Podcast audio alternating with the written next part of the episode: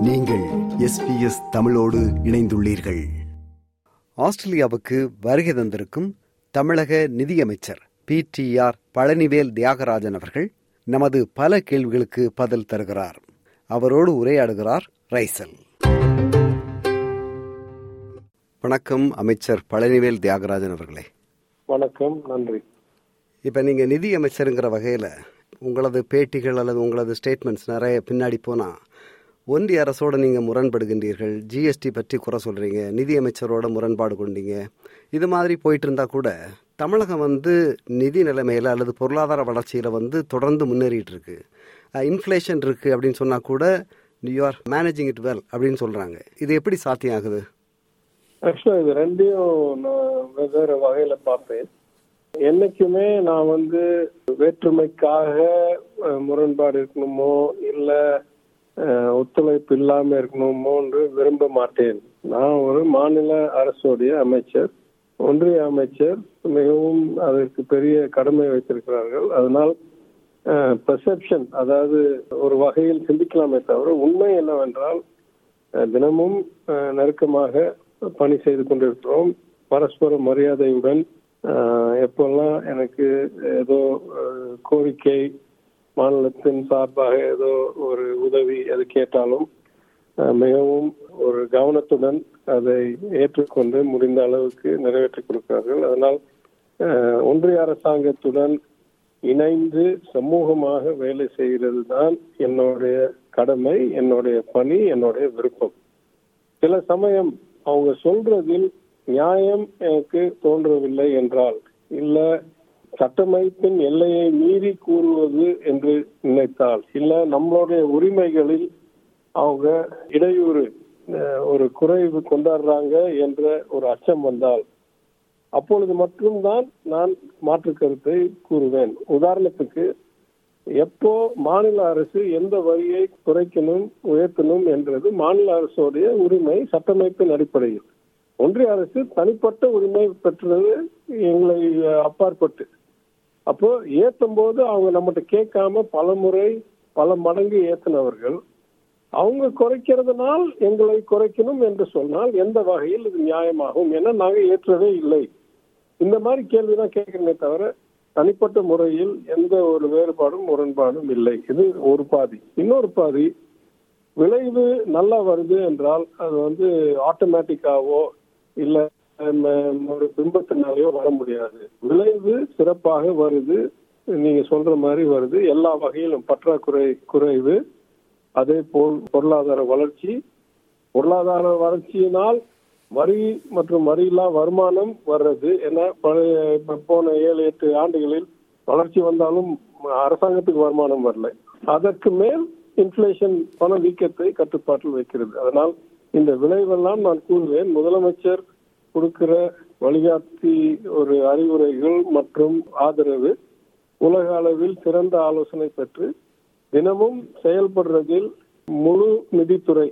நான் எல்லா செயலர்கள் கூடுதல் தலைமை செயலர் நிதி அஹ், செயலராக இருக்கிறவர் எல்லாம் அந்த அளவுக்கு கவனத்துடன் பல கருத்தை உள்வாங்கி செயல்படுறதுனால் சிறப்பான விளைவு கிடைக்கிறது.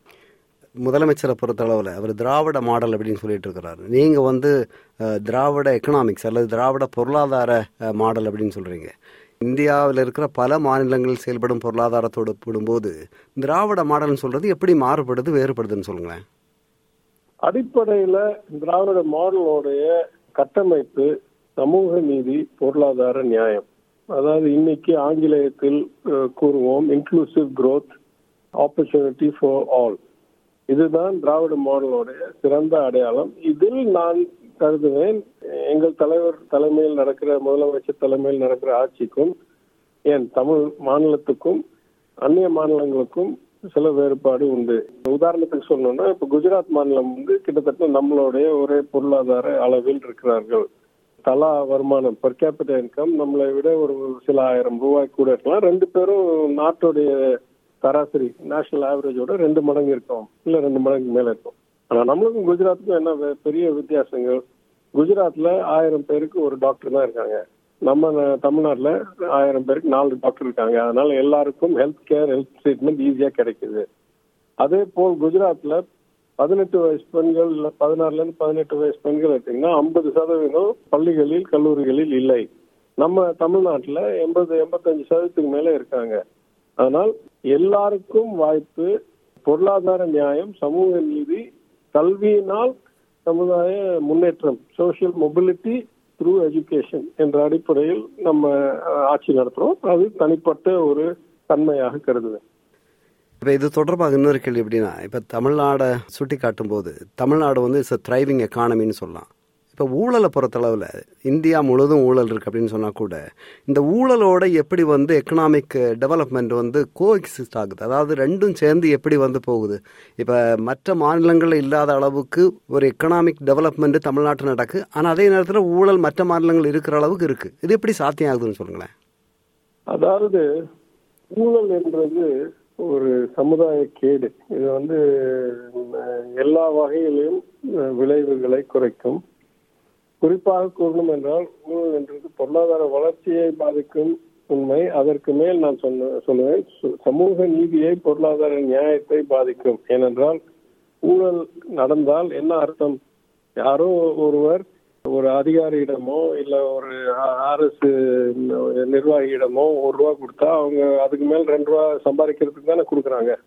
அதனால எல்லா வகையிலும் பார்த்தால் corruption is like acid it's it's corroding force on society on development அதை திருத்துவது மிக முக்கியம் ஆனால் அதனால் பொருளாதாரம் நடக்கவே நடக்காதுன்றதும் சொல்ல முடியாது நீங்க சொல்ற கருத்தா correct corruption will retard growth will retard social justice will retard economic fairness but growth will still happen it will happen much much better if we are able to control corruption that's also a fact தமிழ்நாடை பொறுத்தளவில் இப்போ முழு மது விலக்கு கொண்டு வரணும் அப்படின்னு நிறைய பேர் சொன்னா கூட அது சாத்தியம் இல்லை அப்படின்னு தான் எல்லாரும் சொல்றாங்க. ஏன்னா டாஸ்மாக்கை மூடிட்டு உங்களுக்கு வந்து நிதியை வந்து சரி செய்ய முடியாது அப்படின்னு சொல்றாங்க. நிதியமைச்சருங்கிற வகையில் நீங்க எப்படி பாக்குறீங்க? டாஸ்மாக்கை மூடிட்டு பொருளாதார வளர்ச்சி அரசு வந்து கொண்டு போக முடியும் இதே செயல் திட்டங்களை செயல்படுத்த முடியும் அப்படின்னு உங்களுக்கு படுதா? அதாவது நான் முதல்ல ஒரு டிஸ்க்ளைமர் கொடுத்துருந்தோம் இந்த மாதிரி பெரிய முடிவுகள்லாம் எந்த ஒரு அமைச்சரோ தனிப்பட்ட முறையில் எடுக்கவும் முடியாது. ரொம்ப தனிப்பட்ட கருத்தும் கூற முடியாது. முதலமைச்சர் கூற வேண்டிய பாதையில் தான் நாங்கள் எல்லாம் செல்வோம். நான் நிதியமைச்சராக ஒரே ஒரு இல்ல ரெண்டு பாயிண்ட் மாத்திரம் சொல்றேன். எனக்கு தெரிஞ்சு டாஸ்மாகில் வர்ற வருமானத்தினால்தான் அரசாங்கம் இயங்குறதோ இல்ல அதை கைவிட்டால் பல திட்டங்களை கைவிடணுமோ என்றது உண்மை இல்லை. அதுல ரெவன்யூ வருது. பல வகையில் ரெவன்யூ அதிகரிக்கலாம். பல துறைகளில் வர வேண்டிய ரெவன்யூ வரல. இப்போ ஸ்டாட்டிஸ்டிக்கலா சொல்லணும்னா ரெண்டாயிரத்தி ஆறுல இருந்து பத்து பதினொன்னு தலைவர் கலைஞர் தலைமையில் ஆட்சி நடந்தபோது உற்பத்தியில் கிட்டத்தட்ட பத்து பத்தரை சதவீதம் மாநிலத்துக்கு வருமானம் வந்துச்சு. Ten ten percent of GSDP அது இன்னைக்கு ஏழு சதவீதம் ஏழரைக்கு அதாவது கோவிடுக்கு முன்னாலேயே அந்த அரசாங்கம் நடக்கும்போது அதிமுக அரசாங்கம் நடக்கும்போது ஏழுக்கு சரிஞ்சு கோவிட்ல ஆறு அஞ்சே முக்கால் ஆறே கால்லாம் சரிஞ்சு இப்போ பவுன்ஸ் பேக் ஆகி திருப்பி ஏழு ஏழரைன்னு வருது. அதை நம்ம பத்து ரூபாய்னு கூடுதலா ஆக்கணும் பத்து பத்து ரூபாய் ஆக்கணும்ன்றது எங்களுடைய இலக்கு. அப்படி பார்த்தால் உற்பத்தி இன்னைக்கு சுமார இருபத்தஞ்சு லட்சம் கோடி. அப்போ உற்பத்தியில கிட்டத்தட்ட ரெண்டு சதவீதம் மூணு சதவீதம் அதிகரிக்கும்னா அது ஐம்பது எழுபத்தாயிரம் கோடி. டாஸ்மாக்ல இருந்து வர்ற நிதி மிஞ்சி போனா முப்பது முப்பத்தாயிரம் கோடி இருக்கும். அதனால டாஸ்மாக் வச்சுதான் அரசு இயங்குது. இல்ல டாஸ்மாக் இல்லாம அரசு இயங்க முடியாதுன்றதெல்லாம் மிகவும் தவறான கருத்து. முதல் நான் ரெண்டாவது சொல்றேன். இன்னைக்கு மதுவிலக்கை அமல்படுத்துறது காம்ப்ளிகேட்டட் இஷ்யூ ஏன்னா பக்கத்து மாநிலத்துல எல்லாம் நிறைய பார்டர்ஸ் இருக்கு. அதுவும் இப்போ ஃப்ரீ ட்ரேட் எல்லாம் கொண்டாந்தோம் ஜிஎஸ்டிக்கு அப்புறம் இவே பில் இருந்தா வேற எந்த இன்ஸ்பெக்ஷனும் பண்ணக்கூடாது. இப்போ கிரெயின் மூவ்மெண்ட்டுக்கெல்லாம் எந்த தடையும் இல்லைன்னு ஒன்றிய அரசாங்கம் கொண்டாந்துச்சு. ரைஸ் ஸ்மக்லிங்கை கூட நம்மளால கரெக்டா என்ஃபோர்ஸ் பண்ண முடியல. அப்போ மூட மூடையா அரிசியே லாரி லாரியா தூக்கிட்டு இருக்கும் போது இன்னைக்கு கூட நான் சொல்லுவேன் பெட்ரோல் ஆல்கஹால்னா நிறைய பார்டர் ஸ்மக்லிங் நடந்துட்டு இருக்கு அப்ப நீங்க மது விலக்கு கொண்டாந்ததுனால் இதை நிறுத்தி விடவும் நிறுத்தி விட முடியும் என்றால் அது சாத்தியமான எனக்கு தெரியவில்லை. இன்னும் மூணு அதுக்கு கருத்து கூட சொல்றேன். பல இடத்துல சொன்னதே திருப்பி சொல்றேன். டாஸ்மாக்ல வர்ற ரெவென்யூ நம்மளுக்கு தெளிவா தெரியுது. ஏன்னா ஏதோ ஒரு அக்கௌண்டிங் ஹெட்ல வருது. ஆனா ஆல்கஹாலிசம்னா வர்ற பாதிப்பு என்னன்றது தனி கணக்கு போடுறதுக்கு இப்போதைக்கு நம்மகிட்ட தகவல் இல்லை.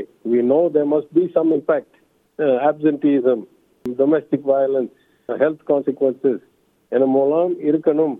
அது எல்லா சமுதாயத்திலும் உண்டு. ஏன்? வளர்ந்த நாடுகள் ஸ்வீடன் நார்வே போல நாடுகளில் உண்டு. அப்போ மஸ்ட் பி இதோடைய நெகட்டிவ் கான்சிக்வன்ஸோடைய மதிப்பு என்ன? அதாவது நிதி மதிப்பு என்னன்னு நம்மளுக்கு சொல்ல தெரியலையே தவிர அந்த மாதிரி உறுதியா இருக்கும் என்று கருதுகிறேன். சட்டமன்றத்திலேயே நான் இதை கூறியிருக்கிறேன்.